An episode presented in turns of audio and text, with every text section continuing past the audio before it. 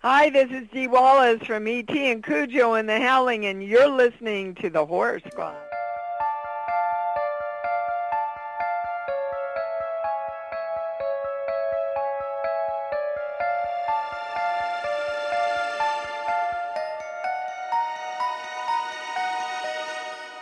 Hello, welcome back to the Horror Squad podcast. I'm joined by Steve and Joe. Sam is once again out, but we're assured that she'll be back next week, so fingers crossed.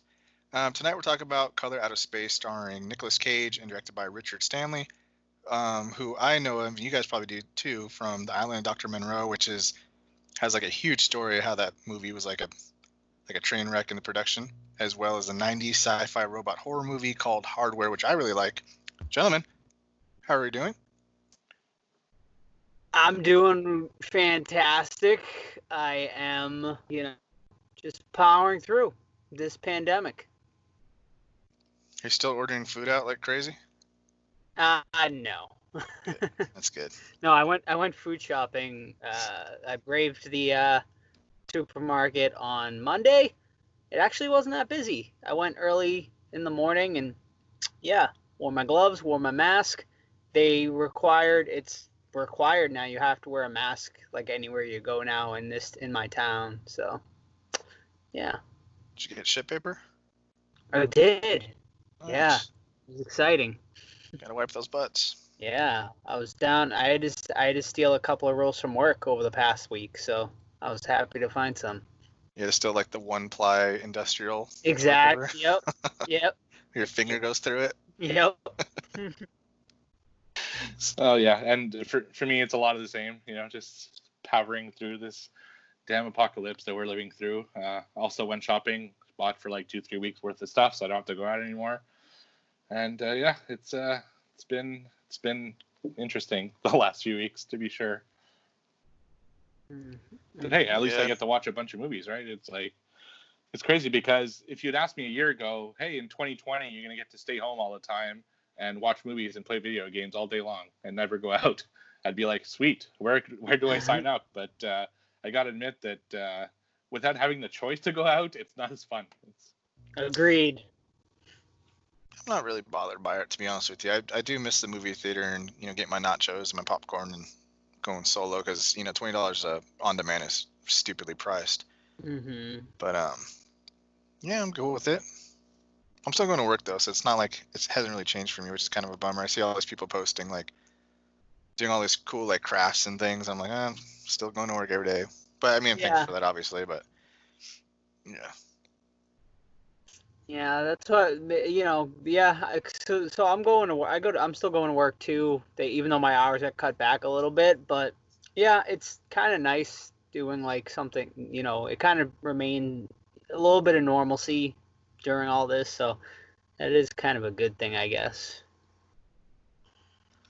right on. yeah, we're all working, so it's uh, Yeah. we're kind of lucky in that regard, I guess, uh, to still have jobs and stuff. Right. Got my stimulus bonus though. That was cool. Oh, Yeah. my.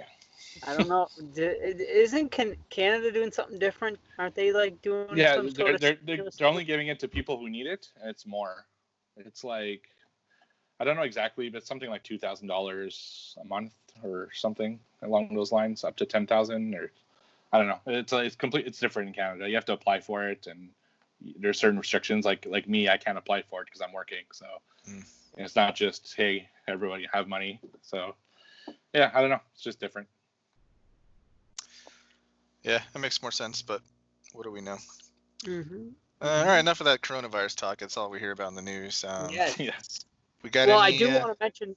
I want to mention something. Um, next, it'll probably be going up on next week's episode, but we're going to be doing an interview with uh, the director of We Summon the Darkness, and also My Friend Dahmer, which is um, one that I really enjoyed. So that will probably be up on next week's episode. So uh, keep uh, keep an ear out for that. yeah should be cool you guys ready for uh, some questions Sure. All right. Uh, you can ask us those questions on social media at the Horror Squad Podcast or send us an email, the Horror Squad Podcast at gmail.com. We got a few things this week. Our first one comes to us from your geeky neighbor. Uh, it's a bit of a long one, so brace yourself. He says, "Fun fact, more of a more than a question. The director, Richard Stanley, is very interesting guy. His career in regards to his involvement as an uncredited original director on the horror sci-fi 1996 remake of The Island of Dr. Moreau is amazing. There's a whole documentary about it called Lost Soul: The Doomed Journey of Richard Stanley's Island with Dr. Moreau, free to view with Amazon Prime. Basically, it was his dream project, planning its production for four years, only to be fired after four days. Then he snuck back onto the production as a background mutant extra to keep an eye on the production.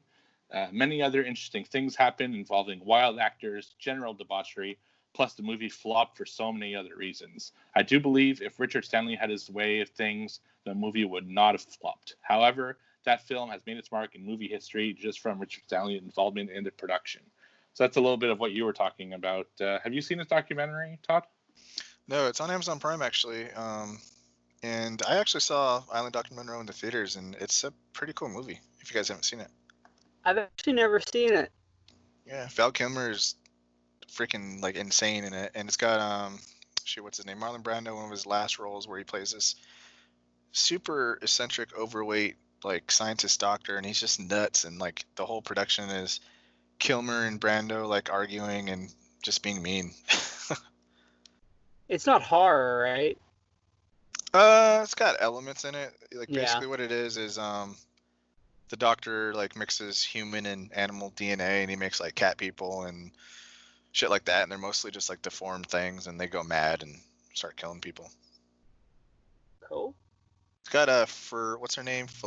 Frisa Balk or how you pronounce her name? Yeah. Yeah, Mhm. She's in it. She's a cat. She's pretty hot.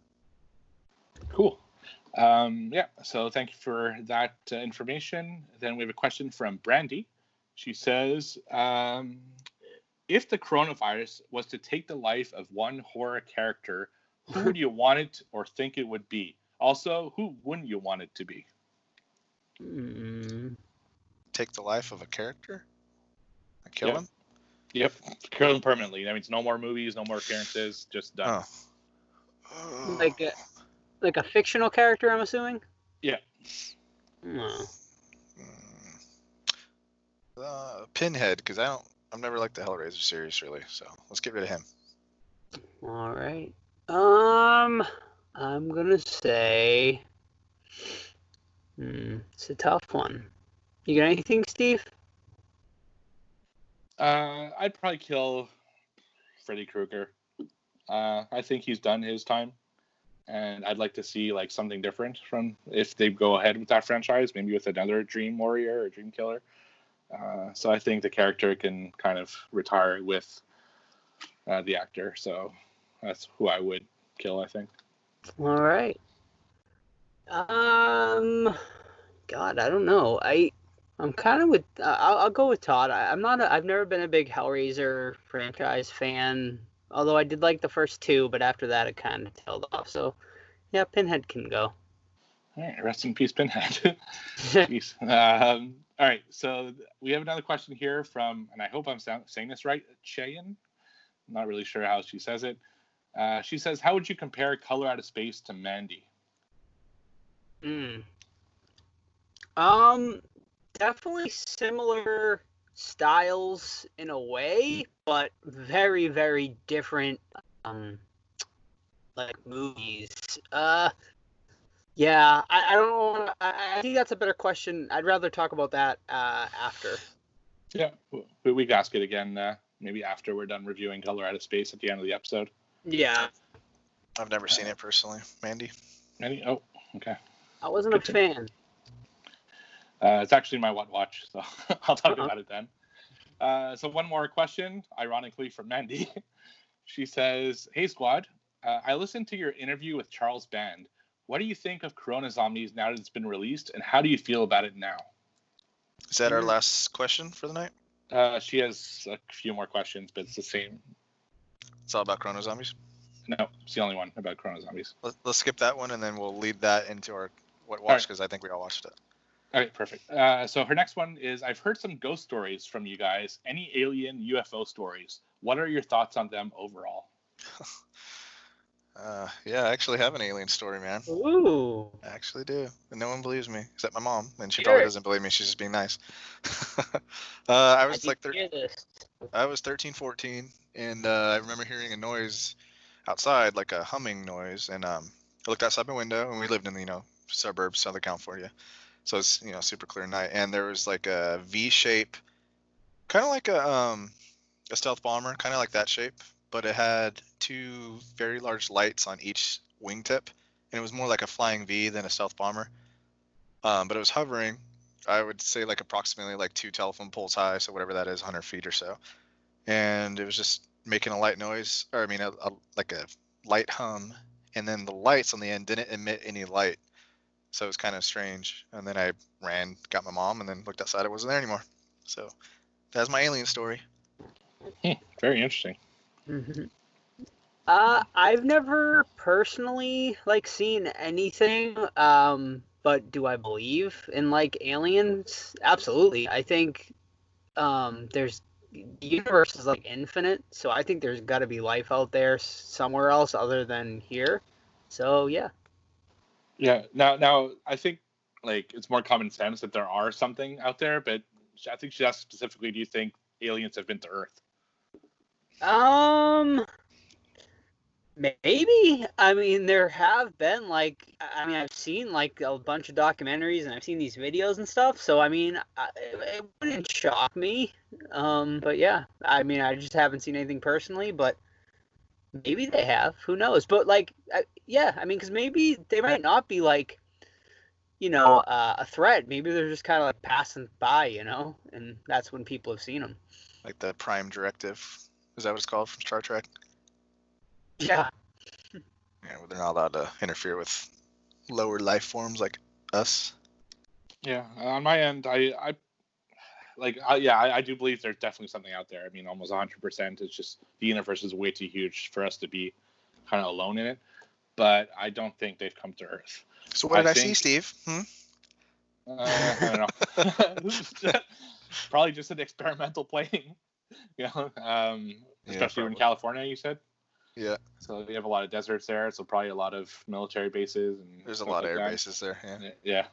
Um, but yeah, it's it's it's a little bit like a ghost, I guess, right? Like there's no really def- def- definitive proof, but a lot of people have seen things. But then you wonder, like, did they really see what they saw? Uh, I've talked about in the past. You know, I, I suffer from uh, sleep uh, paralysis, which I can see how some people think they got abducted because you're paralyzed and you see something in the room, and I don't know. I, I could see how people might think that they've been abducted and stuff but personally i've never seen anything or done anything as far as aliens go I, I think a pretty compelling story is the fire in the sky, the real one. Um, like yeah, I personally believe what they said. You know, especially after getting lie detected and things like that. But uh, I think you know, there's like you said, there's no definitive proof for for or against that they've been here. It kind of doesn't make sense that they would come all this way just to not say anything, and then just pick on people that are like you know easily dismissed. But um, who knows? It's kind of it's kind of lonely if you think about. It. There's nothing out there really, you know, or that will never meet them. hmm yeah and it's it's funny how there's always this belief like that the american president knows about all the aliens well now that trump's in power i feel that he would have just told us by now Dude, that's the first thing I would do if I was president. right I want to go Area 51 right now. yeah exactly uh, Well, it's like so Independence Day. It's like Independence Day where he's like, "We had this the whole time." Like, well, you didn't even know. right exactly uh, yeah they probably wouldn't tell him he tweeted about it like that night from the can you know just Aliens. yeah Probably live tweet from like the meeting room. right. Um, uh, all right. Uh, her next question: What are your thoughts on Nicolas Cage, and what's your favorite Nick Cage movie? I loved him in Captain Corelli's Mandolin and City of Angels. Mm. You got to answer that with a quote from Nick Cage. Put the bunny back in the box. I I love Con Air. Um, overall, I mean, Nick, I've never minded Nick Cage. I'm not like a huge Nick Cage fan, and I don't hate him. You know, he's just kind of like whatever. He's there. Um, I definitely have some thoughts on him about this movie though, but um, I'll save that for my review. Uh, I'll go with Kick-Ass because I think he's really good in that movie, and his like character acting or whatever, like really mixes well in that universe. Yeah, it's a good one. Uh, for me, uh, it, it'd be a toss up between Face Off and The Rock, but I think The Rock would take it because I just absolutely adore that movie, and Sean Connery is fantastic in that movie. So that that would probably be mine. It's got Michael Biehn too, huh? Yep. No love for no love for Wicker Man. Ah, No, no. The bees. Um, yeah, as for my thoughts on Nicolas Cage, uh, I was a huge Nicolas Cage fan in the 90s. I remember going with my friends to the theaters to see like everything he did up until um, that one he did in an ambulance, something like Waking the Dead or Don't Mess with You the like Dead. that movie? Uh, I didn't like it. No, Isn't it Bringing Out the Dead? Br- Bringing Out the Dead. Yeah, yeah, I I didn't. like I that one. Just couldn't get behind that one. And after that, I stopped going to the theaters to see his movies. Uh, and it's been pretty downhill from there anyway. So there, there are a few kind of upswings, but mostly it's been really weird movies. He's doing he had that legal problem, didn't he?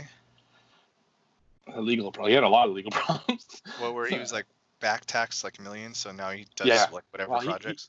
he used to buy like fucking like T Rex heads and like the weirdest fucking shit ever.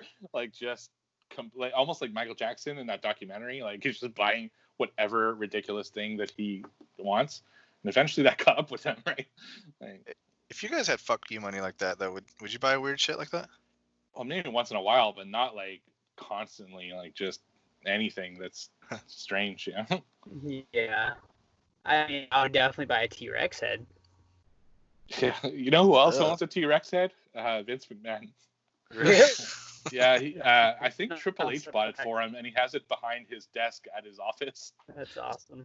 Yeah. If ever you see an interview of him in his office, you'll see the big T Rex head in the back. And yeah, that was a gift from Triple H. Um, I'm excited. I'm excited for Wally's Wally's Wonder World. oh, me that, too. uh, That one's coming out soon, so that one sounds like that one sounds like it's gonna be perfect for Nick Cage. Uh, current Nick Cage, anyway. yeah, we're s- so totally psyched for that one. Hopefully, it still comes out this year. Mhm. Um, she had another question. This was supposed to be your last question, but we'll ask her first question later. She says, "Finally, I think you guys are great, but I really miss Sam and having a woman's perspective. When is she coming back?" Next week, ho- hopefully next week. Yeah. Allegedly, I just think. we miss her too. Mhm. yeah, definitely. You should harass her on social media and make her come back. Yeah, go follow her. Send her messages on. Uh, just follow Halloween Happy and message her and tell her. Uh, she, she probably gets a thousand messages a day. you have to really like bomb her She with re- messages. She responds to everybody though. Yeah, I know it's crazy. I don't know how she does it. Hmm. Crazy. I, I get like three comments on my YouTube channel. I'm like, ugh. Like, Fan interaction. yeah. Um, all right. And our last question. I listened to your interview with Charles Band. What do you think of Corona Zombies now that it's been released, and how do you feel about it? All right, we'll segue into what watched. I thought it was garbage, complete and utter poop. It's uh, my currently first, or yeah, first on the worst of the year. Uh, granted, I haven't seen too many 2020 films only, but um, it's essentially two movies dubbed over to fit the coronavirus stuff: Hell of the Living Dead and uh, I think Zombie versus Strippers or something like that. Um, Hell of the Living Dead is an Italian film that's a Dawn of the Dead ripoff, and Zombie versus Strippers is exactly how it sounds. And then it's linked together by a girl watching a newscast and these movies are allegedly or you know supposed to be um like what's happening in real life and it's it's terrible man what do you, i mean what do you guys think Yeah, it was. Uh, it was. It's bad. I mean, it's a. It's an awful movie. I mean, it's.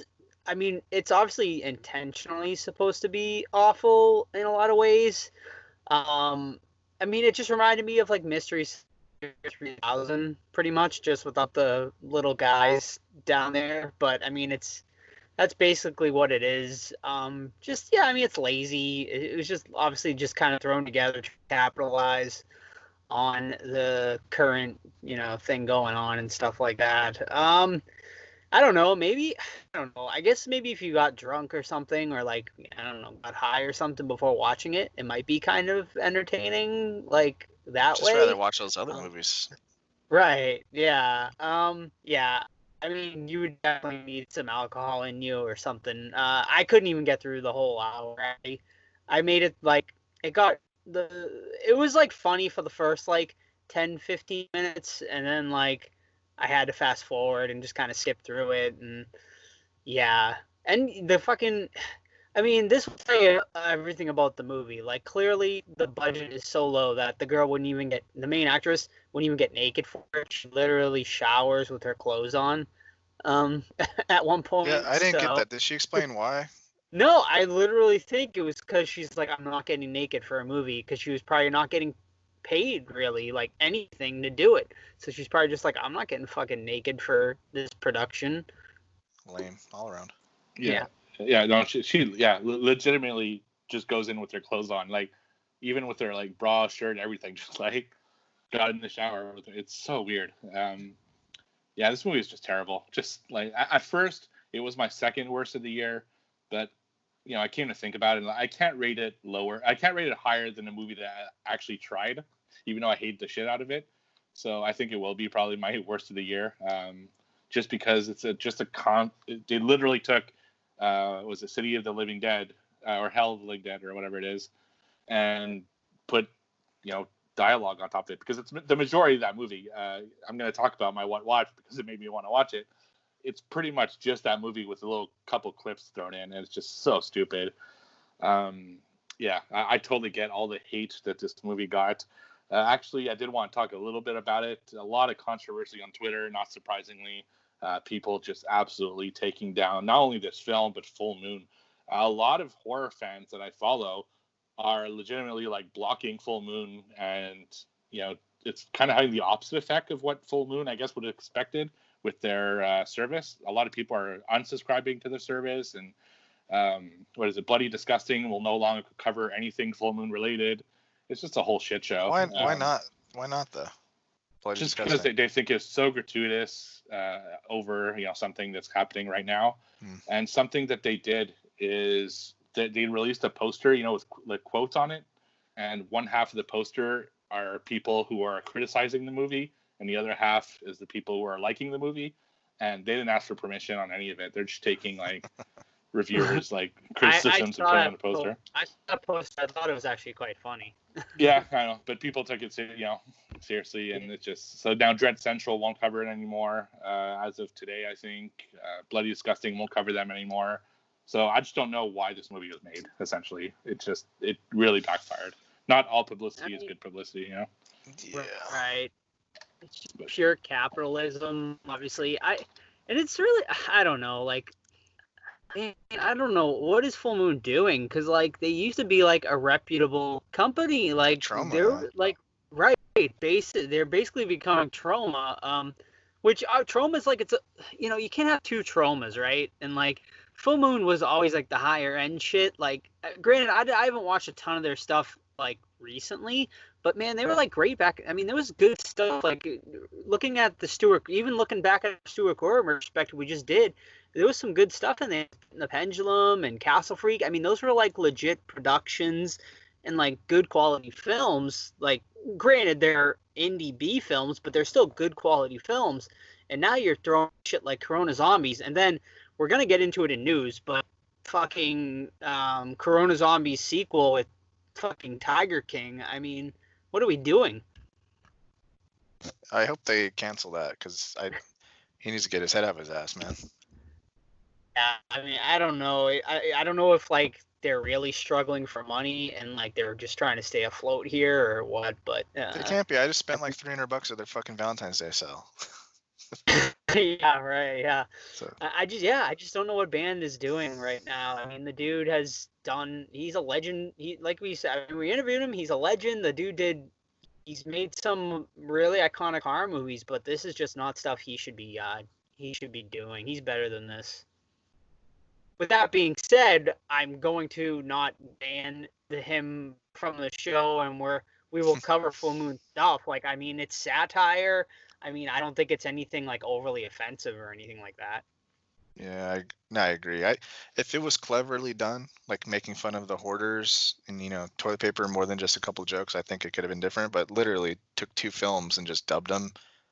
just really it didn't even capitalize in the right way. It's just stupid. All just like dumb. Like you said, lazy. Right. Yeah, I mean, there's only literally what like seven minutes of maybe. new footage, like, and then the rest hmm. was just all those two movies. So, Yeah. Yeah. In one movie from what the the 80s, and the other one's like, I don't. Know, when did Zombie Strippers come out? I don't even know. I've never I think seen. it's a mid 2000, I think. Yeah. So yeah, I mean, it's just the movie's just all over the place. Yeah, and that that's my problem with it too, more so than anything, is it was just so lazy. Uh, I, I could have made a movie called Corona Zombies from my house and probably done it better. At least it would have been something original. I wouldn't have used other footage. You know, you can Mhm. make jokes in your house and pretend that there's a zombie apocalypse out there and just like you said, make toilet jokes or whatever, but at least make a fucking real movie. Don't just dub over other films and call it a day. You know, it was a it was a weird, weird choice, and I I can't believe they're making a sequel. It's just so fucking stupid. Yeah. Yeah, so that's our thoughts on Corona Zombies. Uh, thanks for asking, Mandy, and uh, that's all the questions we have. So thank you. Yeah. Well, you watched Hell of the Living Dead, Steve. What'd you think? I did. Uh, yeah, so they use like a good 50 minutes of Hell of the Living Dead in Corona Zombies. Um, so I, I, I, it's like I watched it all already. Uh, I didn't realize that when I was watching it. Uh, but I decided to watch it anyway. Why not? You know, I'd pretty much seen most of it, and I was interested to see what the real story was behind it. So it is very obviously a Dawn of the Dead knockoff, which isn't a bad thing because I fucking, you know, Dawn of the Dead is my favorite horror film. Uh, right down to the music. They actually used the music from Goblin in the movie. So uh, that was actually both a curse and a blessing. Costumes was too. a blessing. Yeah, uh, yeah, exactly. Uh, it was a it was a blessing because I fucking love it, but it was a curse because the whole movie I'm thinking I should really be watching Dawn. I haven't seen it in a while now. Um, but it was it was actually not too bad. Uh, there was a little bit of a weird thing in the middle with kind of cannibal holocausts uh, type stuff where uh, they're in Papua New Guinea and people are like eating you know p- other people and they're using real footage for that, which is really gross. Good rack Uh, though. Yeah, yeah, for sure. uh, it makes no sense, but sure. it was like, uh, yeah. Overall, you know what? I, I kind of liked it. I, I didn't love it, but it was nice, hokey fun. I a lot. I liked it a lot better than I did in Corona Zombies. So, uh, if you have, if you like zombie films, you like Dawn of the Dead, that's maybe one worth popping in. Yeah, I really like that creepy zombie um, that like turns and smiles. That was a pretty cool scene. In uh, In Hell Hell? Living Dead, when she walks up behind him, it's like Oh, the doctor yeah. kneeling down. yeah, yeah. Uh, there- there's a ton. The, the old lady, like uh, the the tax with has has the rat coming out of her, and Oh yeah. the, the zombies are actually pretty cool. Like they, they look like Dawn of the Dead zombies, Mm. and it, it was kind of cool to see. There's uh, I kind of liked it. Yeah, it's a cool little movie. Mhm. Joe. Uh, all right. My first one tonight is. Sorry, I'm pulling up my list again here. Oh, all right. Uh, first one I got tonight is I think Steve's gonna talk about this one too, and I don't know if you watch it, Todd, but Freaks. Did you watch it, Todd? No, I didn't. Okay, Steve, you watched it, right? I did. All right, cool. All right, well, we can talk about it a little bit. Uh, so Freaks, um, maybe not completely horror, but I definitely think there's elements in there. Um, but mainly just kind of, I would say, straight sci-fi. Uh, but what it's about is about this. Uh, it's about like this little girl, girl and her dad, and you know, it opens up. They're kind of like living in this house, like locked away, and we really don't know what's going on outside. But it kind of seems like a an apocalyptic world from what we are understanding where the dad is trying to keep his daughter safe and whatnot and uh, as the movie progresses basically we find out that essentially they're like kind of superheroes in a way and the girl like has these these powers um and they're they're basically like almost like i guess like an alien race that that came to earth and uh you know, have been living amongst humans, but they were kind of outcast, and some of them are are still living amongst us and whatnot. Um, and I'll kind of leave it at that because um, I definitely think this movie is is worth a watch. Uh, I really really enjoyed it. It's streaming on Netflix currently, and uh, yeah, what do you think, Steve? Uh, yeah. So, I so you recommended to me. You said something I'd really dig. For the first like half, I was really confused. I didn't know where the hell the movie was going. I didn't know what was going on. It was kind of boring. Uh, you know, the, the scenes were dragging out and everything. But it really picks up in the second half. And once it gets going, it's really good. Uh, I really, really enjoyed uh, this movie overall. I do wish there was more in the first half uh, because it was really boring to watch at mm-hmm. times mm-hmm. and really confusing. But once you figure out kind of what's going on and, and everything, uh, it was really enjoyable and something I definitely recommend. All right, uh, my next one is a 2020 release that I was really excited to see um, until after, until I saw it. Called The Night Clerk. It stars Tye Sheridan, who plays Parzival in uh, Ready Player One, and Ana de Armas, who's Joe's girlfriend in um, uh, Blade Runner, the newest one, and Helen Hunt, who I was surprised to see in a film. Um, but basically, it's not a horror movie. I thought it was gonna be like a thriller, but it really wasn't. It's about a young man um, that has Asperger's syndrome, pretty bad, uh, but he works at a um, like a night shift for a hotel, and he's also Peepy Tom, so he has the hotel rooms um, bugged with a bunch of cameras that he watches on his iPad while at work, until he sees a murder happen, and he gets kind of sloppy, and the police start looking at him. Um, uh, super slow. I don't recommend it as a thriller because it's really a, a, drama at the core of things, where he's trying to, you know, uh, you know, to quote him, be more normal and Ana de Armas is kind of a cool character, but then not at the same time. Um, but if you want to see some really like amazing acting, Tye Sheridan like is just like great in it. However, you have to be ready to follow his character at all times, and you know the way he um, acts can be a turn off to some people. Um, but he, if you didn't know who he was, you would think that he actually had the syndrome himself because he's just really good in it. So uh, the Night Clerk, 2020. Um, if you want to see like a drama, um, then check this out. Cool. I like Tye Sheridan, especially in one um, Ready Player One. Um, oh, yeah, um, it's good. So my next one is Mandy. So this is another Nicolas Cage film uh, from the same people who made uh, Color Out of Space that we're talking about tonight.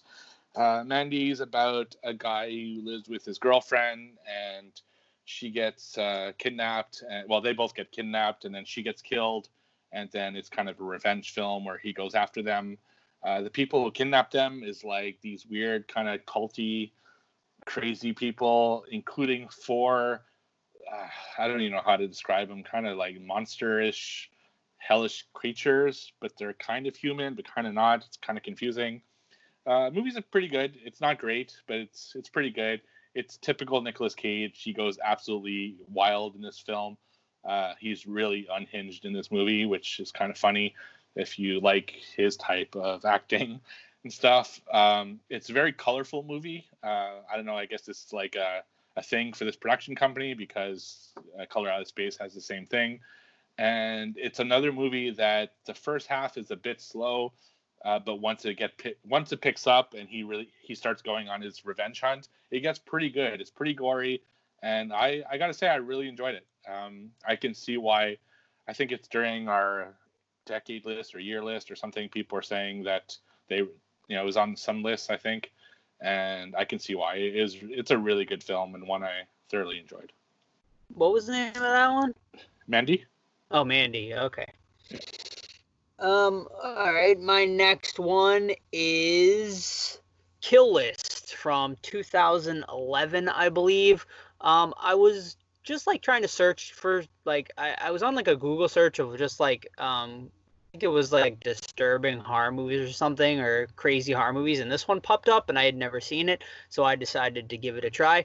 Um, this is a uh, british horror film so i gotta say right away um, the accents are super um, super strong. I, I had to put on uh, subtitles because i couldn't understand them half the time.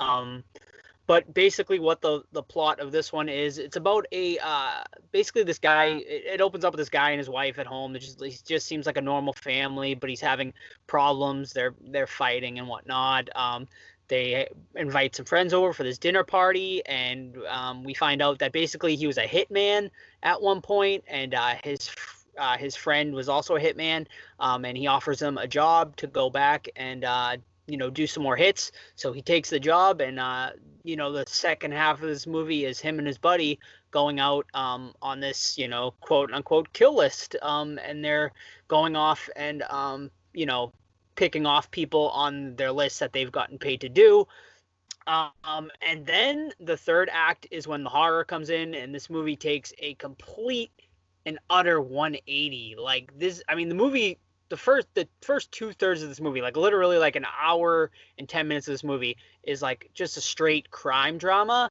And then out of fucking nowhere, this movie turns into a crazy ass, uh, like cult like type movie where like this cult just shows up like out of nowhere. And like then they're running away from this cult.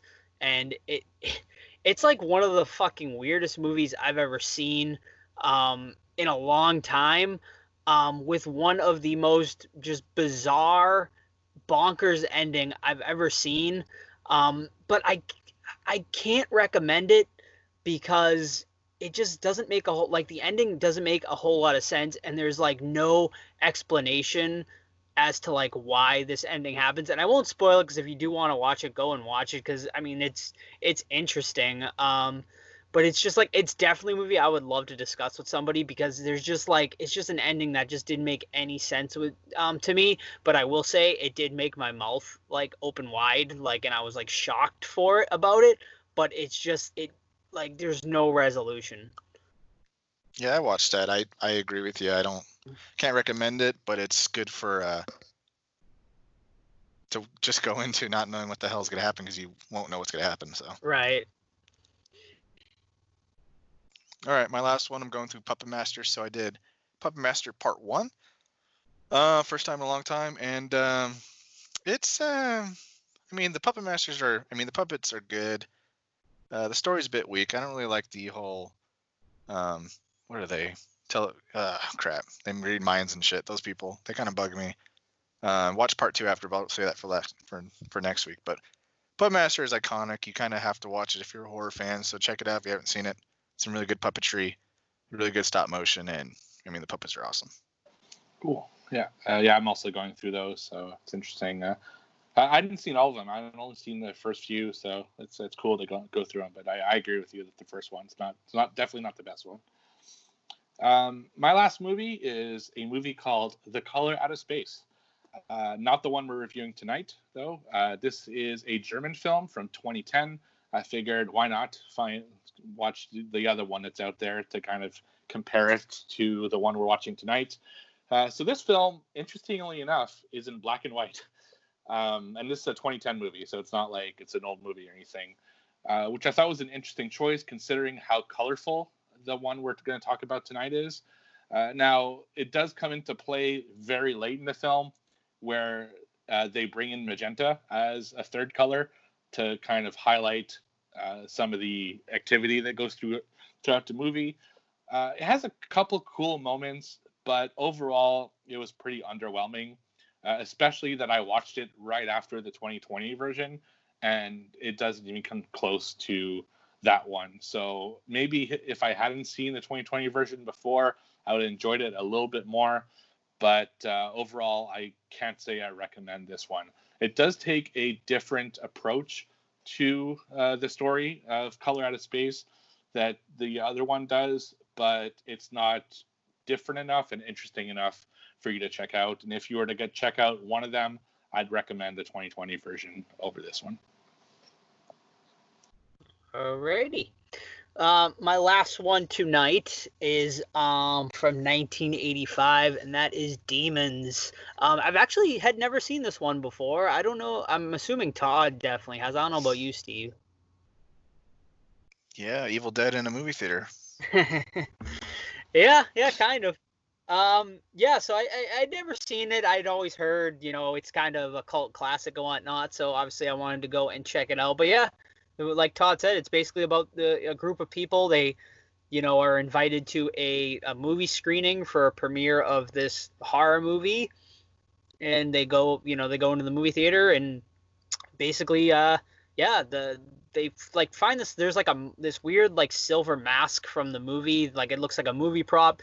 The one of the girls tries it on and basically that mask turns you into a demon and from there like the the virus spreads and you get demons are just running rampant in this movie theater um it's like you know i don't know i I think a lot of it this plays on people's like nostalgia and stuff like that. Um, it's an okay movie. I mean, it, it's nothing amazing or fantastic. I, I didn't think. I mean, it, it definitely has its moments. It's definitely um, it has its fun moment, fun stuff and whatnot. Um, but it didn't blow me away or anything like that. But I, I would I would give it a soft recommend. Yeah, I'm I'm right there with you. It's yeah, I think people just like it because they remember it being really good, but it's kind of a little bit slow. Yeah. Mhm. Definitely. Yeah, it's uh and like it's just like very very low budge cheesy. Like I mean, it's you know, whatever. It's okay. Yeah, that's a good review. It's alright. yeah. That's all I had. You guys, Uh, I, I I guess I'll throw in a bonus one. Um, based on Todd's recommendation last week, I watched The Day After, Ooh. and also Threads. So I had my I had a little uh, apocalyptic nuclear war uh, watch party for myself, and uh, i i would say I liked The Day After um, better, but I did watch that one first. I'd be interesting. I'd be if I watched Threads first maybe I would have liked that one better because they were very, very similar movies. Um, but I just thought the day after was better based on I, I just like the story better, and I felt like there was um, you know, you kind of cared about the characters a little more in uh in the day after because they set it up better um than in Threads. Um, Threads was definitely more uh disturbing imagery though. I, I will give it that. Um, a lot more brutal stuff in that one but as far as a movie in general, um, if you're gonna watch one or the other, uh, I would go with uh, the day after. Even though obviously the effects aren't very good, but it's, you know it's an '80s TV movie, so what do you expect? But uh, yeah, I, I I really enjoyed I really enjoyed them both, but the day after I enjoyed a lot better. Yeah, what I like about Threads is uh, the violence is more abrupt. Yeah, Um, like when the mom's standing at the window and then she just catches on fire. You know, that's pretty brutal. And then it, it shows you like 10 years after the bomb dropped and how things are just fucked. That's what I liked about that one. But both are good. Yeah. Yeah. Yeah. For sure in their own rights. And I, I got one more thing. It's not something I watched, but something I want to listen to, and that's an ad from Deadly Grounds Coffee. Everyone thinks because you're a zombie, you don't know good coffee. Well, they're wrong. There's only one brew that gets my seal of approval. Deadly Grounds coffee is my guilty pleasure. The aroma is so intoxicating. It brings all of my neighbors out of the woodwork. Deadly Grounds coffee. Coffee to die for and zombie approved. It's good to get a little deadly. Use the front door! Oh, they're so disgusting.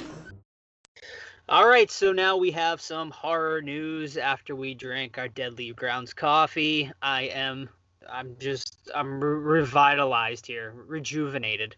Um, so, okay, first bit of news here is The Purge, of course, is coming back, and we finally got, um, we found out the title for it.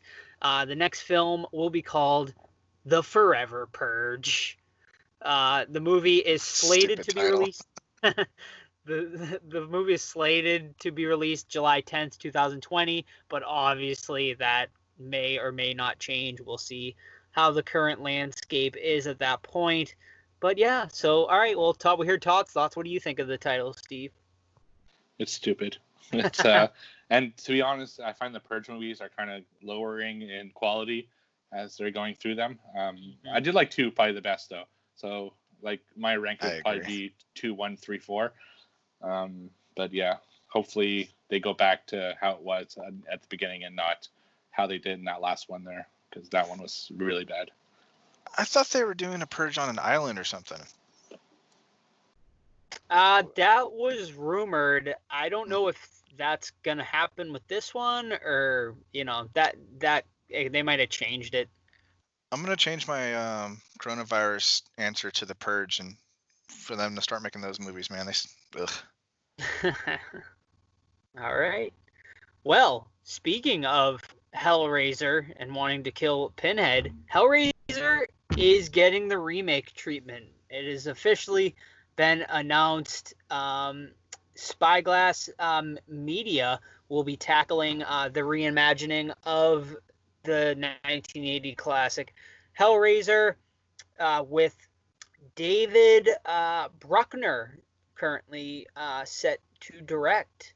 So um, currently in development, nothing else really confirmed yet, but I'm actually excited for this. I I, I think uh, Hellraiser is due for a remake, and uh, I think they could do a really good job with the source material. You can't be excited for it. You killed him, Joe. You killed Pinhead, and you, you, you just can't come back on your answer now. Uh, I, I am excited too. It's funny because online I keep reading the same old. Uh, it's all remakes. Horror has no originality, which is funny because I think horror has more originality than any other genre. If that's how I personally think about it and we haven't seen a like big screen Hellraiser in 40 years. So I'm excited about this. Like I, I think it Hellraiser can be a really good film, and I'd like to see. I'm interested to see where they go with this movie. Mhm. Mhm. I'm sure Todd. Todd, what do you think? I'm. I know you're not a big fan of the Uh, franchise, but I I'll I'll watch it if we're gonna watch it for the show. That's probably it. all right.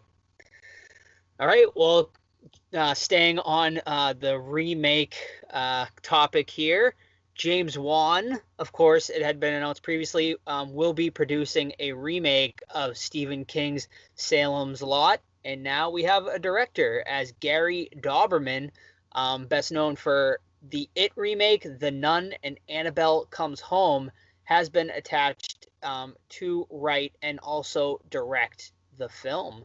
Uh, he said, I have a unique way into it, but again, I think the book itself is unique.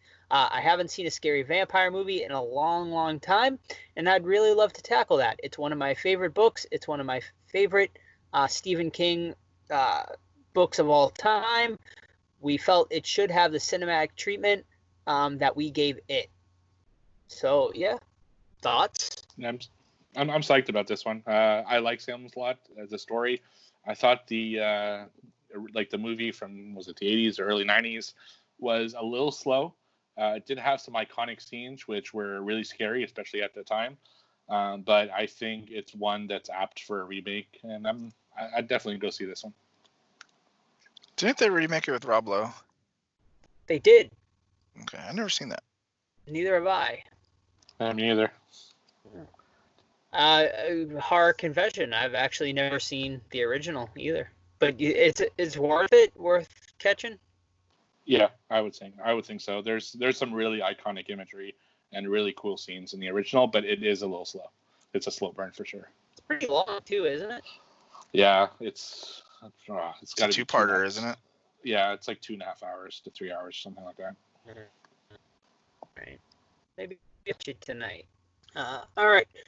Uh, next bit of news here. Uh, it had been obviously teased and rumored for a long time. We had even talked about it, but now it is official. Sam Raimi is officially going to be directing uh, Doctor Strange in the Multiverse of Madness, which is supposedly supposed to be the first horror uh, oriented Marvel cinematic movie.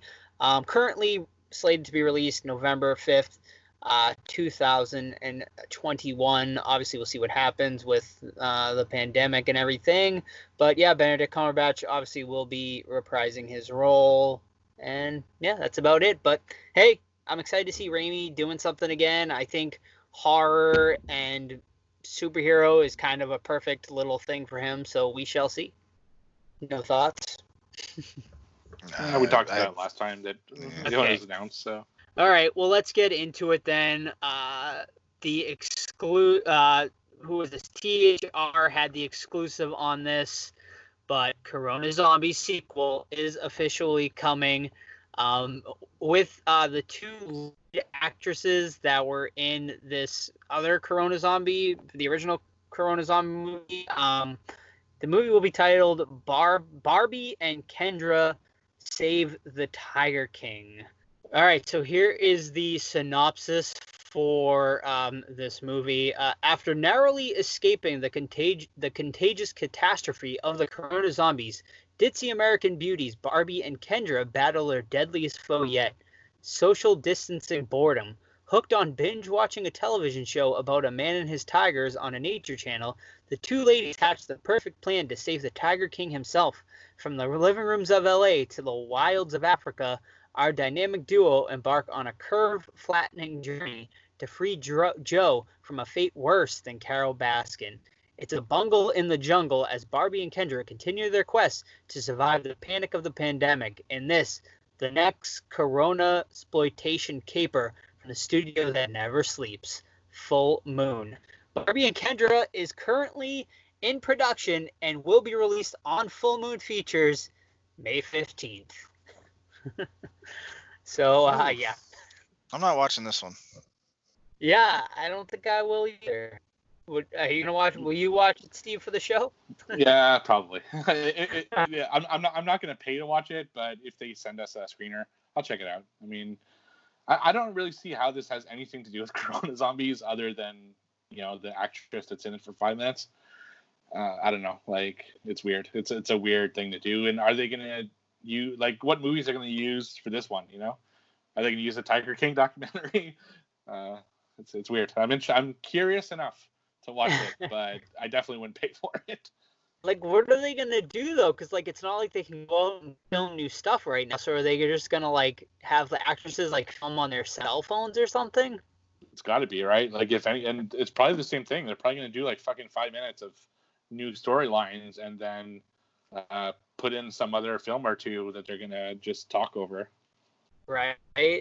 Um, and It's what weird. is it's a disaster.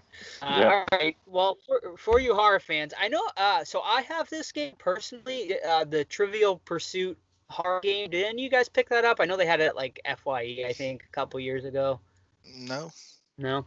No. All right. Well, there they it has been announced coming this fall. They're doing an ultimate edition, which will include uh, a board game, like an actual board. So the one I have is literally just cards you pick up and like roll dice. It's not anything too advanced. This one sounds like it's gonna be really cool. Um, it is going to be a there's gonna be over 600 quest- questions um, with a board and everything. Uh, here's a little plot like synopsis for it. I explore the darkest corners of pulp culture in this facts-based challenge where survivor skills are a must to answer 1,800 blood-curdling questions from all um, genres. Um, will come with a board game, also six um, game pieces, which include a monster hand, a doll head, straight jacket, goat head, cleaver in the brain, and a table saw.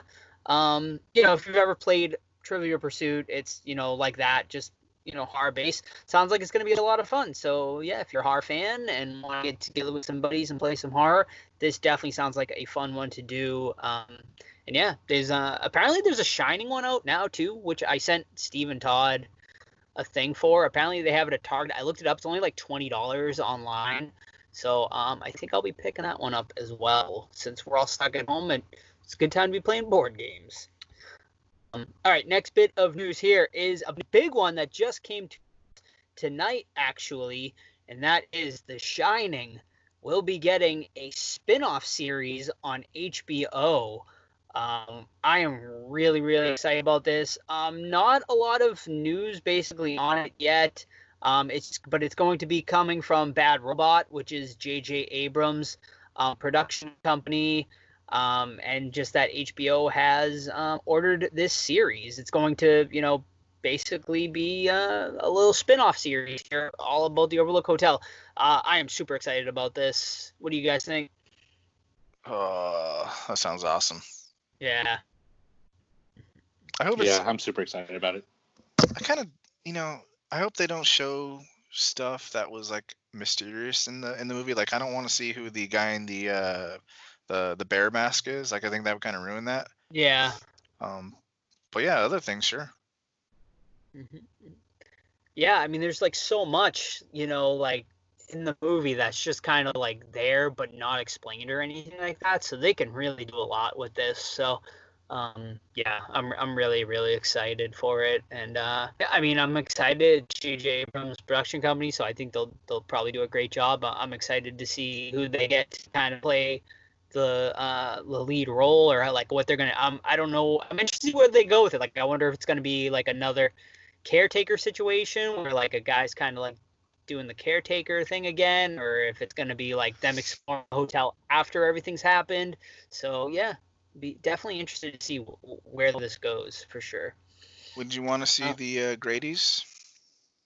Sure. Yeah, like like do you think like do like Rudy for the first season or something like his story? Yeah, I mean, uh, yeah. Would you want to see that? Sure. Yeah, like Grady and his family and stuff. That See- could be see him- cool. How he has to correct them? Yeah, I mean, it could be like too similar to the, the Shining, though. You know, like so. I I don't know. Like, yeah, I don't know what they're gonna do. It's it's gonna be weird. It'll be interesting though, for sure. Like, I just you know, I could see them doing something like kind of American Horror Story Hotel. I don't know if you watched that season or not. Um, but I could see them kind of doing something like that, where it's like a bunch of stories like happening at once in the hotel. But we'll see. And uh, yeah, that is it for horror news this week. Um, oh, actually, one last thing. Hallmark is releasing a brand new Jaws ornament this October. It looks badass. If you're a Jaws fan, you need it. And yeah, that's it. That's all I got. Look at that Jaws ornament though. That sounds cool. Yeah, it looks fantastic. Yeah, look, can you pre-order it now? Yep. Oh, okay. Hallmark ornament. It's on their their their wish book there. or- Oh, that's cool. Yeah, that's cool. Wow. That's I, I always wanted that um that figure slash model that they had that looks just like that. It's like so much money now. yeah. Oh, I like the Marty McFly one too. That's cool. Yeah, and I, I love the one. um, Ornaments? Yeah. I, I like the Christmas Vacation one. It's uh, Clark with the ch- like the chainsaw and the Jason mask or the hockey mask, I guess. But That's sick. Yeah. These are some cool ornaments. I didn't know they make so much badass ornaments. Mhm. oh yeah, I, I buy them every year. I have, I have a bunch of them. They had some cool aliens ones that I got a couple years ago. Nice. They, they always have a couple horror ones, which is interesting. You wouldn't think Hallmark would be a big uh, horror market. but- Oh, they have Darth Vader choking that dude. Yeah. It's cool too. I hope you turds are ready because trivia's back. And I'm feeling a perfect score for me tonight. Let's get it going. All right, let's do it. The for all you listeners out there, Sam is still participating. However, Steve brought up the good idea that for every week she's not here, she gets double XP when she comes back. So possibility to get two points for every answer, and so on and so on. So, are you turds ready? We are ready. And- Do you want to go over the I- scores? Go ahead, Steve. What was that?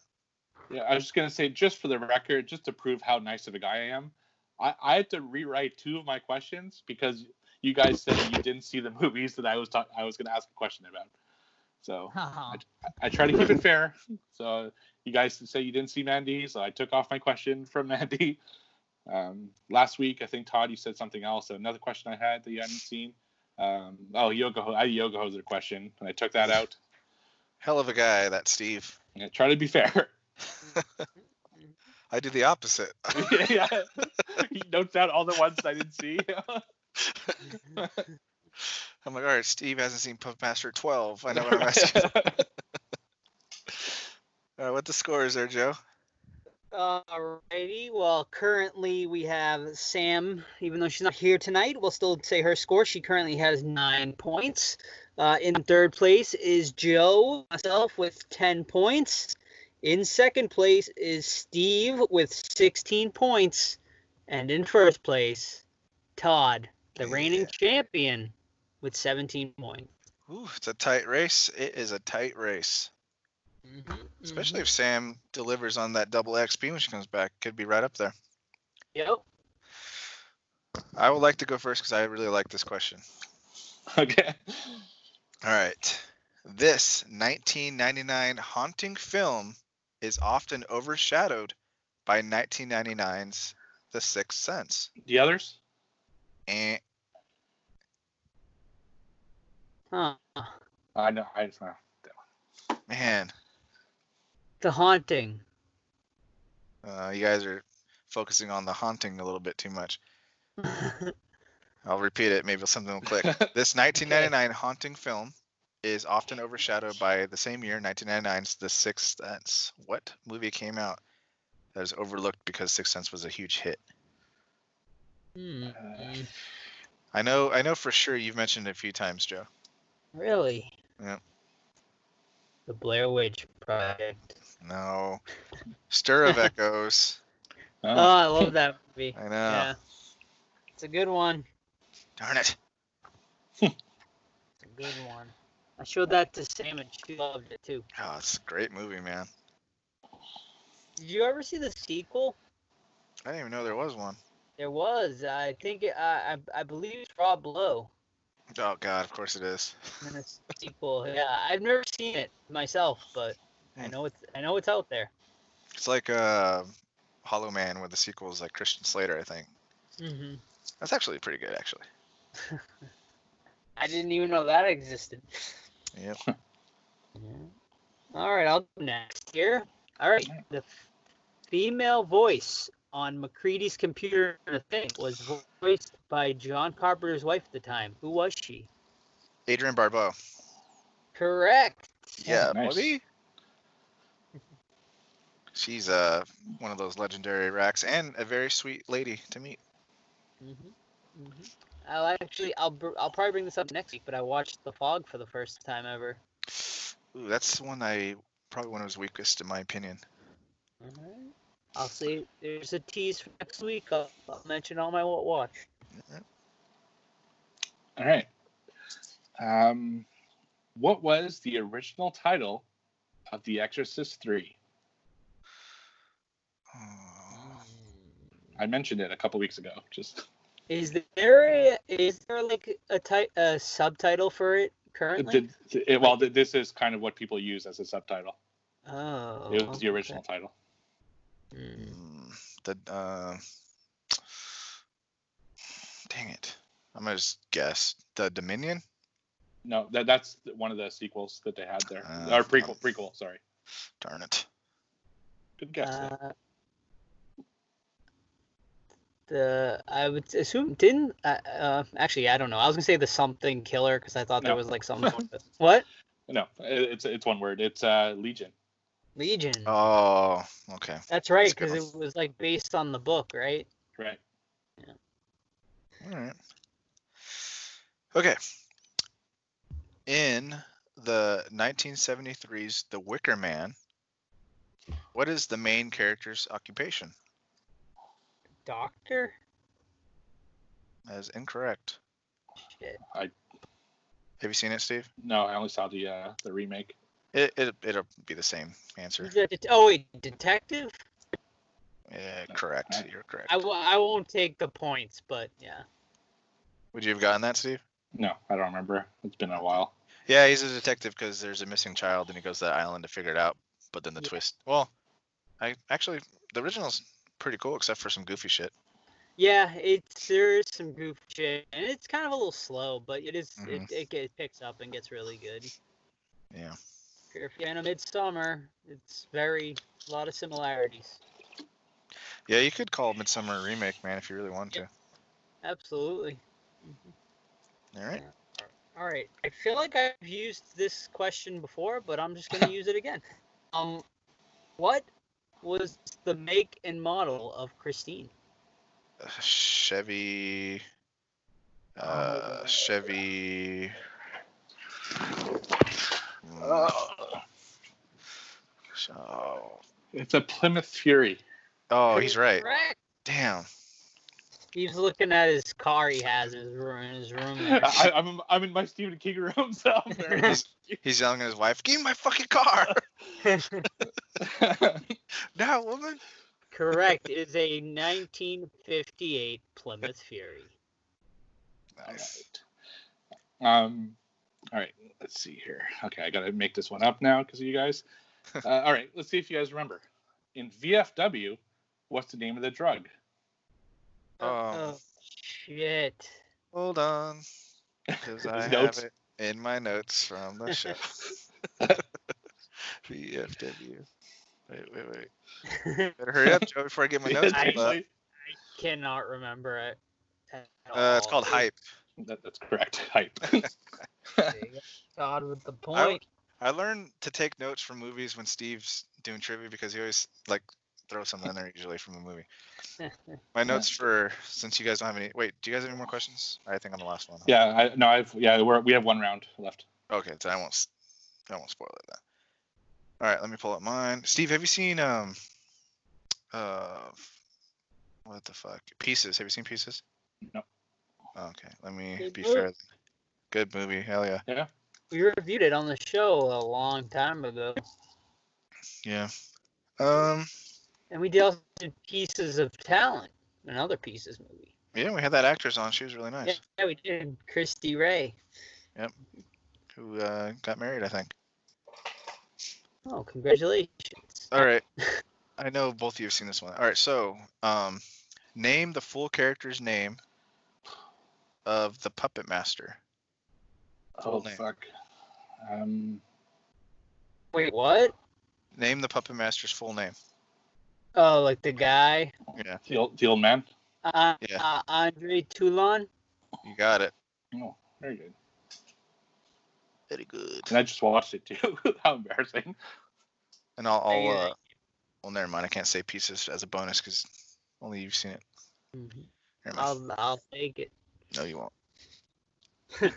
Uh, all right, this band was formed by John Carpenter with other band with the other band members consisted of Nick Castle and it director Tommy Lee Wallace. What was their name? Yeah. Oh man. Most Lost. famously did the song from Big Trouble in Little China. Ooh, lost tracks.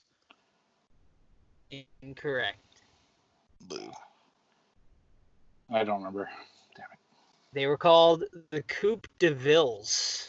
Ooh. Lame. Yeah, no, that's not at all where my head is going. And I highly recommend looking up their music video on YouTube for Big Trouble in Little China. It's it's quite a blast from the past. All right.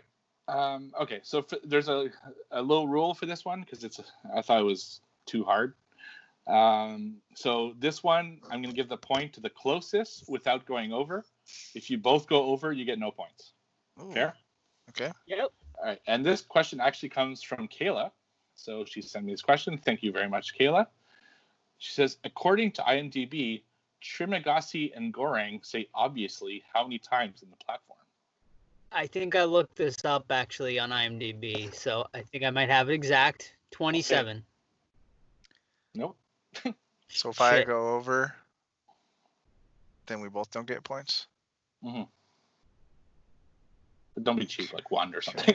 Okay. Okay. How can I screw Joe over? I don't think it's 27. I think it was less than that. Uh, I'm going with 17.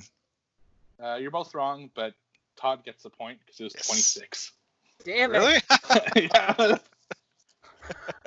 I was over take by one. Shit. yeah, you're, you're over by one. My god. A bunch of bullshit. what that is.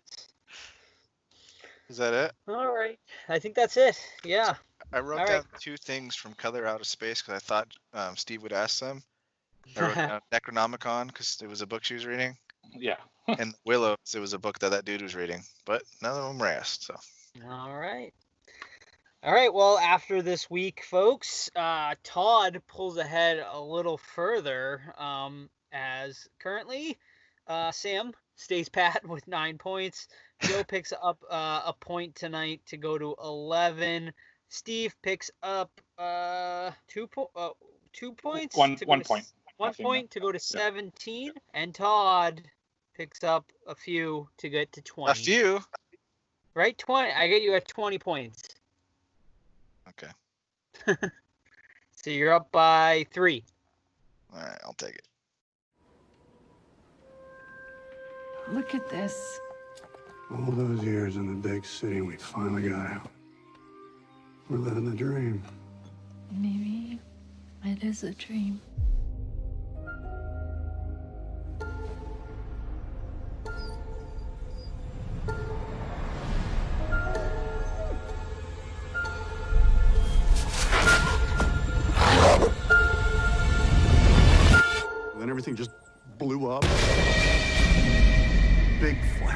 Like a pink light, Or actually, I don't even know what color it was. It wasn't like any color I'd ever seen before.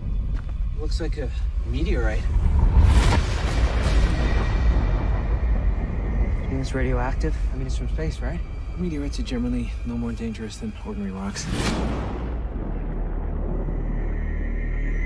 How can something that big just disappear? Did you plant those? No.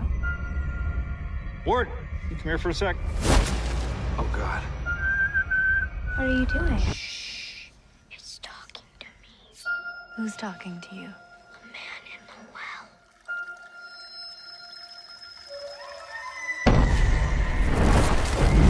It's in the static, it's in the moisture. It's in here, is out there.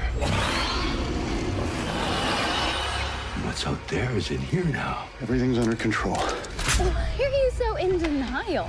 That thing from the meteorite changes everything around it. It's just the color. But it burns. Do you believe me now?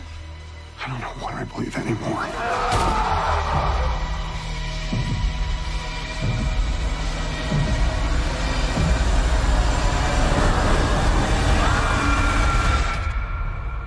The color. The color. Everything's gonna be a-okay.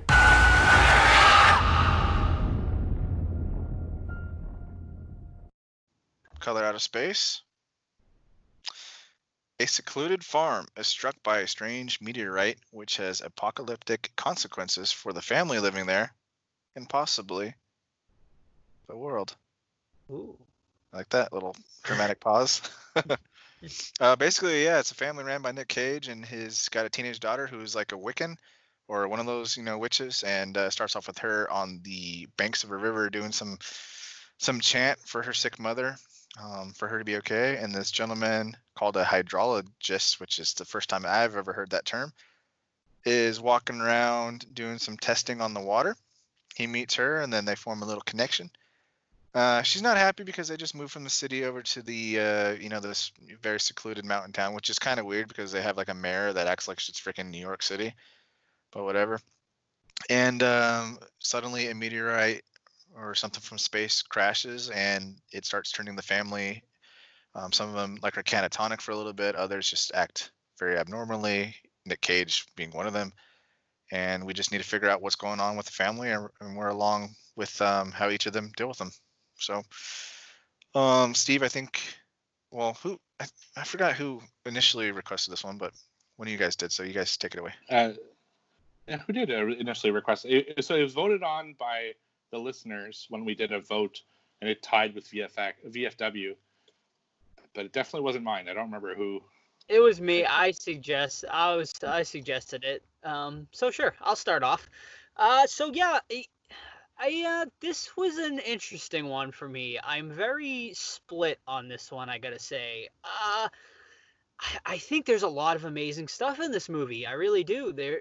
I will say. Uh, Nick Cage to me really brings this movie down. Um, his performance is just it just doesn't work with this movie. Um, the source material is pretty like it's pretty serious. Like it's I I I don't know if it was like the director's choice to go in this like weird comedic place from time to time, but I think they should have just kept it more like serious rather than go like this goofy route with Nick Cage um because it just it, it didn't work for me. Um other than nick cage though i thought this was like a really good movie but man just like his performance really just brings the whole movie down for me. Um he just his overacting in it just it just doesn't work tonally for this movie. Um but yeah um and i'll save the rest of my thoughts for after you guys Yeah, I uh, yeah, kind of the same thing. I, I actually really like this movie. Uh, I think it offered a lot of really cool moments that uh, I'll remember for a while.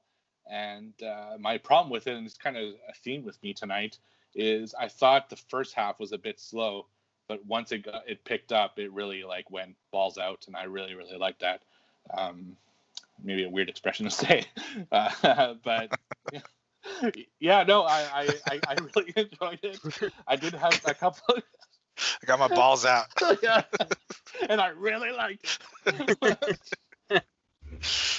um, uh, yeah, I, I have a couple issues with it for sure, including Nick Cage's acting, and I like Nicolas Cage a lot, but it was so like uh, I think Todd was saying it in the chat, like he changes accents once in a while, and his acting is so uneven. Like from scene to scene, you didn't know what you were gonna get, so it was a little weird. And I have a few other issues, but I'll talk about it more when we kind of dive into it. But overall, I really liked it. Um, yeah, I'm, I'm closer to Joe with it. Um, and then Steve as well with the beginning very being very slow and Nick Cage just doesn't fit this role because he um I don't think the director meant for his delivery of the lines to be goofy and uh, that's what I got. You know, I, mean obviously Nick Cage was really goofy in it, so I think that was a mistake casting him. Um because he just took you out of the tension really. Um, when he was quiet and reflective, he was excellent, especially like you know scenes where he got shotguns and was doing stuff. But when he was freaking out in the car and calling everyone a cocksucker, and when he had his first freak out to his daughter and his voice, I don't, I don't, I don't, I don't know if that was meant to be like that. They're from the city, and maybe that's his accent for real. And he's like reverting. I, I had no idea, to be honest with you, what that was. Um, I didn't like it, and we'll get into reasons why. Um, except for like the last 25 minutes or so, which I thought were excellent. Mm-hmm. Yeah. Yeah, it's I, and it's really this movie's interesting because we just did the Stuart Gordon retrospective, so we covered a lot of Lovecraft um, in that respect. So it was it was kind of cool to kind of see someone else doing a, a Lovecraft movie um, in a different vein. I think this movie would have been awesome if Stuart Gordon was attached to it. Um, I would have loved to have seen him direct this with like a different actor or something because I think the source material is fantastic. Um, I think, man, I just wish, I don't know, like honestly, this could have been one of my favorite movies of the year had Nick Cage not been uh, in this. Uh, as brutal as that sounds, but just yeah, yeah it's just shit. And yeah, I, am with you guys on the first hour. Really, it's really like the first hour is, is pretty damn. I mean, this movie clocks in at an hour fifty, which is too long. This movie could have easily been an hour and a half.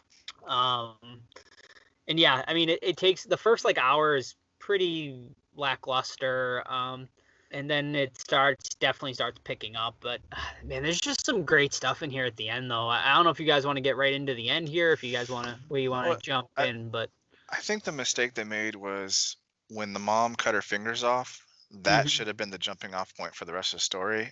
Them removing Nicolas Cage and the mom from the story for like 30 minutes what like yeah. really really hampered it. I think they should have because there's some amazing things with the kid. It's like no, I'm talking to my friend who lives in the fucking um, the well. That's like terrifying if you think about it.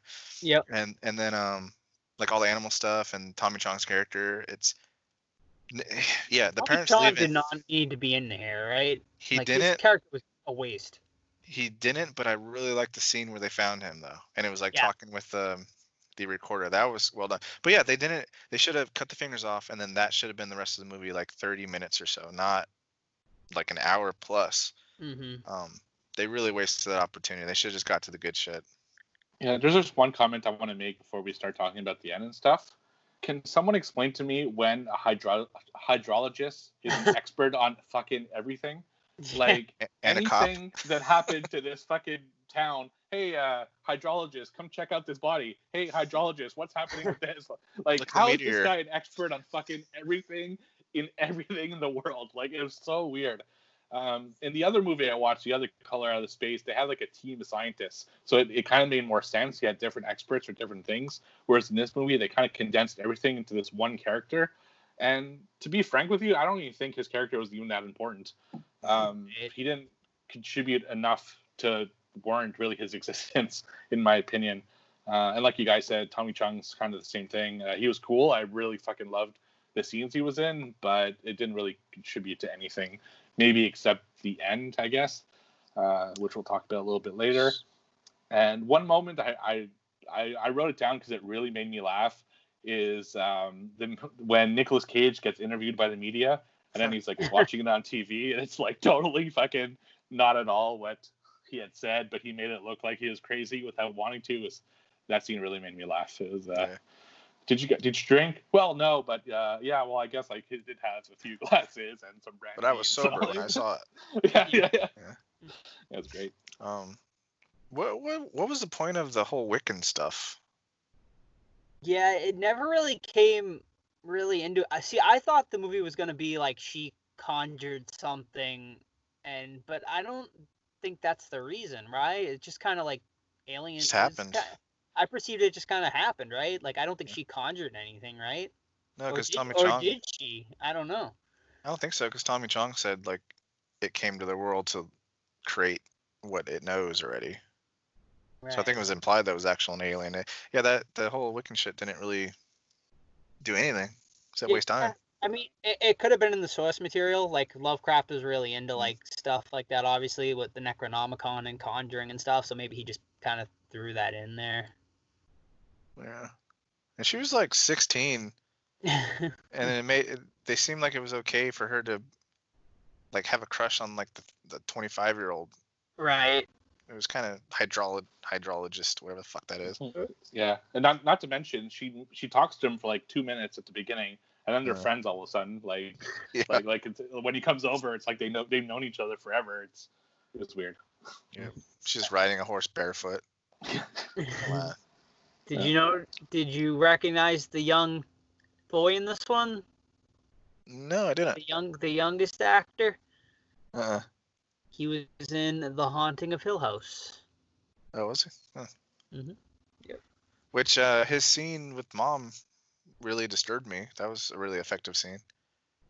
Oh yeah, I mean that's like, I mean one of the most memorable parts in this whole movie. So yeah, like, what happens is is like, you know, obviously like this meteor comes down and it's cr- creating like all this weird shit starts happening, and then all of a sudden like this huge like lightning bolt like comes out of nowhere, and shocks the mother and son, and it fuses them together in one of the most memorable scenes I can remember in quite a long time. Um, when they first like showed them, like obviously they don't, and it's actually done really well because they get like electrocuted and it doesn't show what happens, and you're like, oh fuck, like what the fuck happened? And they like bring them in, and it never.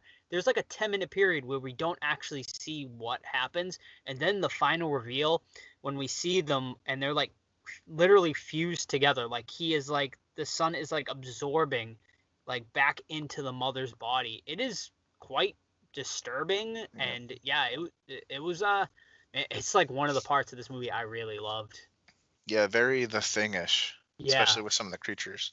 Oh yeah, there's like a ton of stuff. Like this movie t- totally reminded me of the thing um in a Mhm. lot of parts for sure. Yeah, it was crazy. I, I also loved uh, the alpacas, like the you know They're like four or five of alpacas. yeah, yeah. You gotta Um, milk them. I didn't know you can milk alpacas. I, I googled it. I was like, "Can you milk them?" And then yeah, sure enough, you can. Who, who, who's drinking alpaca milk out there? I've never, Apparently- yeah, I didn't know. I've never had alpaca milk, but hey, whatever. I went to a alpaca farm one time, and they smacked the shit out of each other with their necks. It's pretty crazy. yeah, um, yeah, yeah. That that scene where they're all fused together, it was just fucking crazy. too. Fucking Just, brutal, especially when the kid's crying. I'm like, fucking shoot yeah. him already. Right. Yeah. Yeah, there are a lot of great creatures and stuff like you guys said in this movie, and that really made it because they, they were like really well made, um, and prob- probably uh, like actual puppets, right? I don't know if that's I think some of them were a little, Yeah, a little I- spotty CGI sometimes. Yeah, Yeah. I think a mixture of both like practical and enhanced. Yeah. yeah. Mm. mhm. But um, I mean, how about the mom creature at the end, man? That was fucking That was scary. awesome. That was fucking creepy as hell. It's like yeah. Street Mother. I'm like, oh shit. It- yeah, I mean that's what man. This like, that's why I'm like so torn on this movie because like the last like 30 minutes are amazing. Like Yeah. really, really good stuff in this, and I'm just like, man, I just wish the rest of the movie was like this. Um, because man, like like I said, like this, like, man, I don't know if they cut like 20 minutes down. Nick Cage wasn't in this. They got like a better actor. Um, like this could have been like one of the best my favorite horror movies of the year and it's just like just like those those big negatives just bring it down for me which is disappointing Yeah, I think the actor from Pet Sematary remake would have been really good in this. the dad Yeah. Yeah. sure Or you know, to be honest, anyone. yeah but man, I thirty. I think thirty-five minutes taken out of this movie would have been awesome. And then you know, like, and cut the whole the the mayor shit. A lot of stuff was in here that didn't make any sense to the story at all. The Wiccan stuff, the mayor, uh, the freaking Tommy Chong, even though his character was pretty cool. They could have made that like just a random homeless dude or drifter that they see every now and then. hmm But man, such a like giant missed opportunity the entire movie. hmm But Steve, you liked it the most. What I mean, what made you like him? yeah, I mean the last freaking you know 35 minutes, uh, it just like I'm just thinking about like when, when I get to my end of year list, this is going to be one of the movies that has scenes I remember the most probably of the year. Of all the Yeah. movies I've seen this year, it's not my favorite uh, because of some of the problems it has, but it's going to be one of the most memorable because those creatures were so cool and they really like I really dug the mother son creature. It just spooked me. It was awesome. It was such a cool moment and scary and cool to watch, fun to watch, and I just I really enjoyed the last 30 minutes so much that it brings up my score significantly. It's just too bad that the first hour and Nicolas Cage's performance uh, brings it down. But uh, yeah, it's God, if you're gonna watch this movie, just even just the last half hour is totally worth it. Yeah, I, I mean, I agree. I I mean, I think I would, I would, I would recommend it. It's just, yeah. I mean, I would bring the caveat that it's, it, it, I could see people totally hating this movie, and I could see people totally loving this movie. It's just like such a weird, a weird, weird movie. Um, yeah, I'm, I'm, yeah. I, I didn't know. I, after watching it, I really had no idea how you guys were gonna feel about this one, but uh. I don't know. I kind of feel like we're all kind of uh, in the same the same boat for the most part, with Steve being the most positive, but you know him him being him real you know kind of in the same boat too. Yeah, I will say this. Um, so we got the question before, uh, which was, how does this compare to Mandy? Uh, I'd say it's similar in terms that uh, it takes a while to get going, but Mhm. once it gets going, it really goes like really. I was going to say the same term as before, which I will not. it really goes like fucking crazy. And Balls out. and no, I caught myself this time. Um, yeah, it just goes really crazy, and it's just nuts. And there's uh, great visuals, and it's very. I, I like the colorfulness of this movie. Like, Yeah, it's just so bright and such a like a nice palette of a film. It's just I don't know. I really like this movie, and Mandy was kind of the same way. That uh, it took a little while to get going. It's a little confusing. They got some weird kind of almost Wiccan shit there too, but at the end it just picks up so much that it's almost worth watching just for the last half hour. hmm yeah. What, what do you guys think? Do you think so? Do you think they're al- aliens? Is that what they are? Yeah, I think so. Yeah. hmm Are they? Are they? Did they take over the world though at the end? No, it looked like it just took that Yeah, one little that area. section. Yeah, that Right. was it. Like it just came down, did that one little section, and that was it. Yeah, the bookends were kind of strange with the voiceover from the from the from the guy. I thought that was a little bit out of place. Mm. Like I don't know if if they're gonna do voiceovers, he should have been the main character. hmm But um, Yeah, and the other the other color out of space I watched ended similarly, where it was kind of just that area, uh, but in that one it follows a guy who's looking for his dad, and he just like kind of drives off with his dad. As you see, it's just that one area that's hit. So I think it's probably what it's like in the book. I haven't read the book or the short story, but uh, I'm assuming that's kind of what it was. But it implies that it's gonna take over, right? Because they put the dam in there, and now everyone's gonna drink that water. The water, yeah. Right? Yeah. No one believes that dude, and he's like a, a bum now or something. Well, he knows everything, so But really, this believe this so dude. this could this was a prequel to Cabin Fever then. oh, okay. Oh. I like it. Get my balls out. I like it. I like it a lot.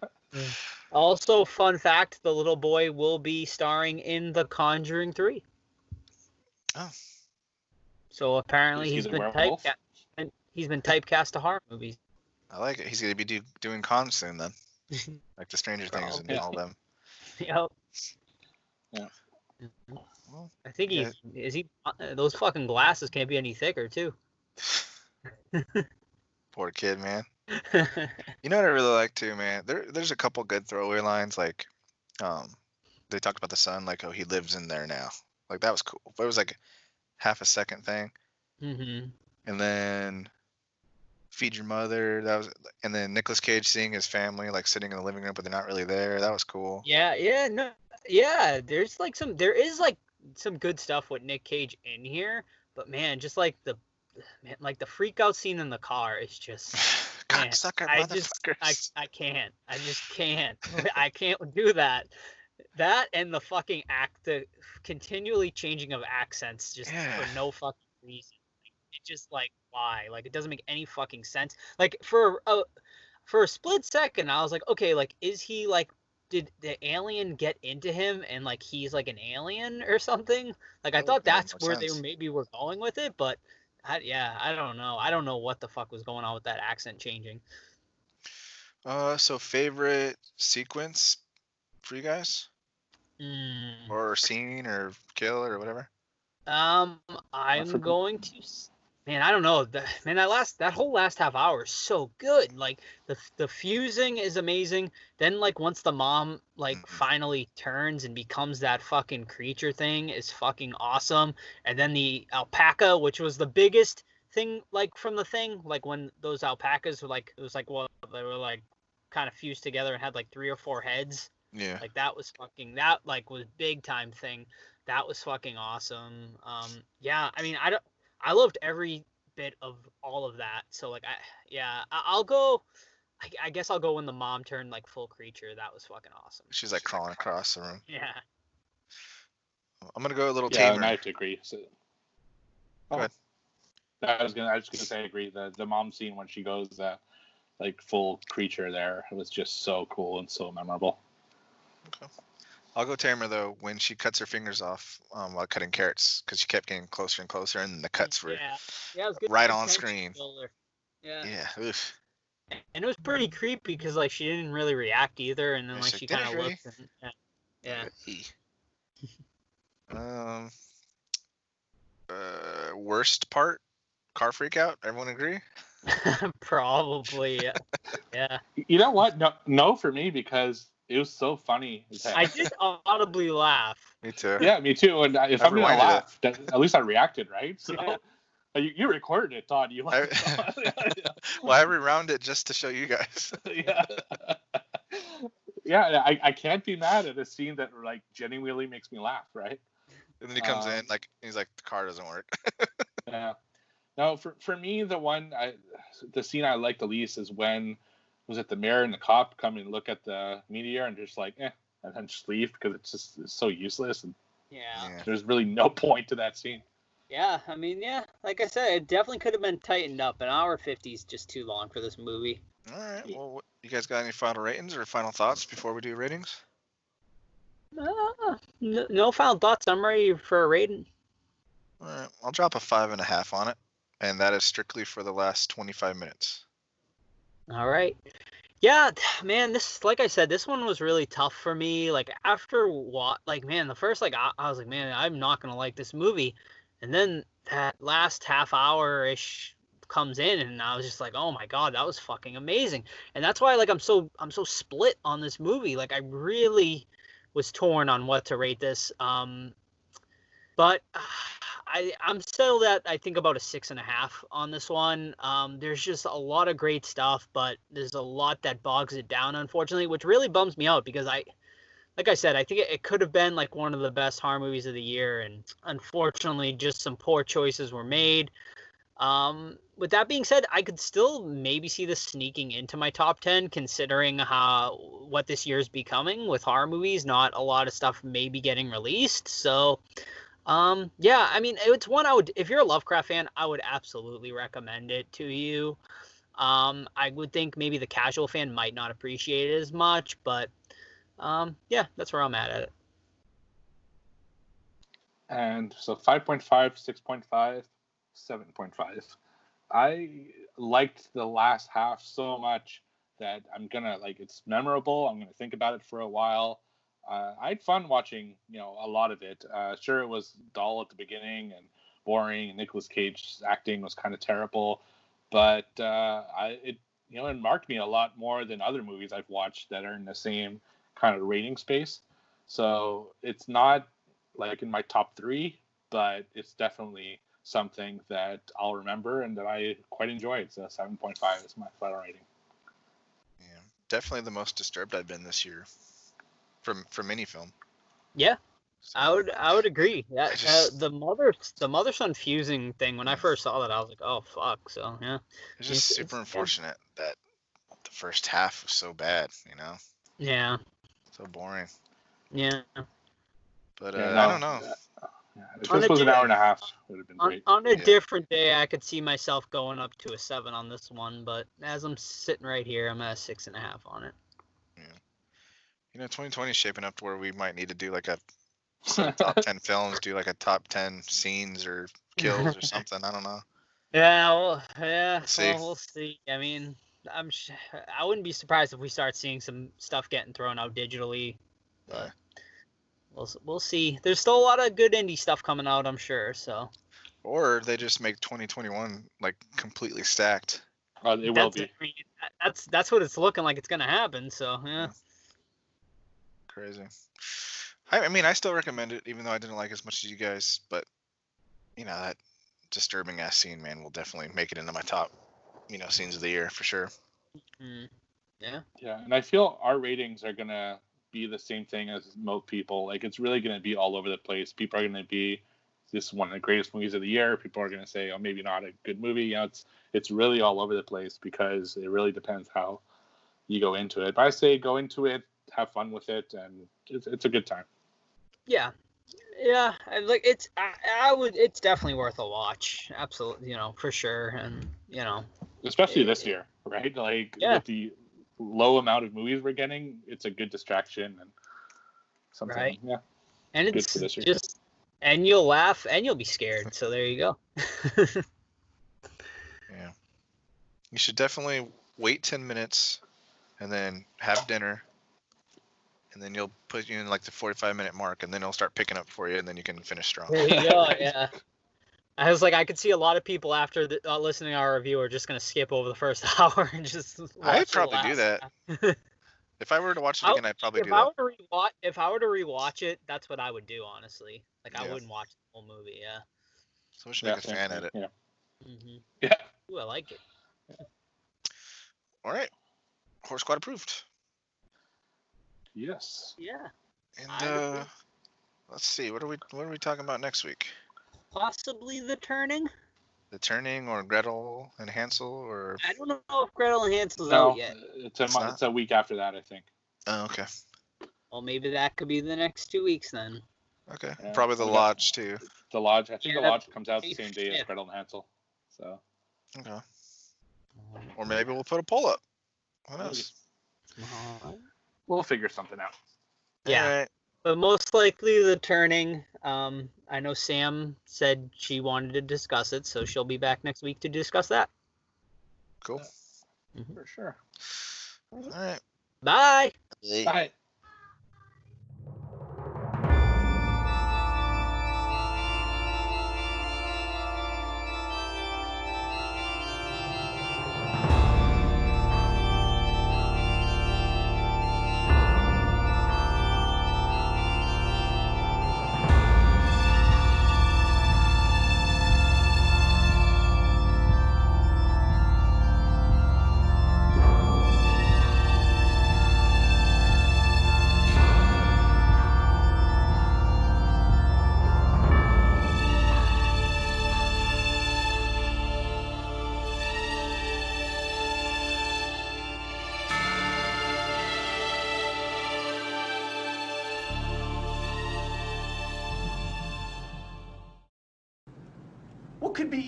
It's all alphabetical.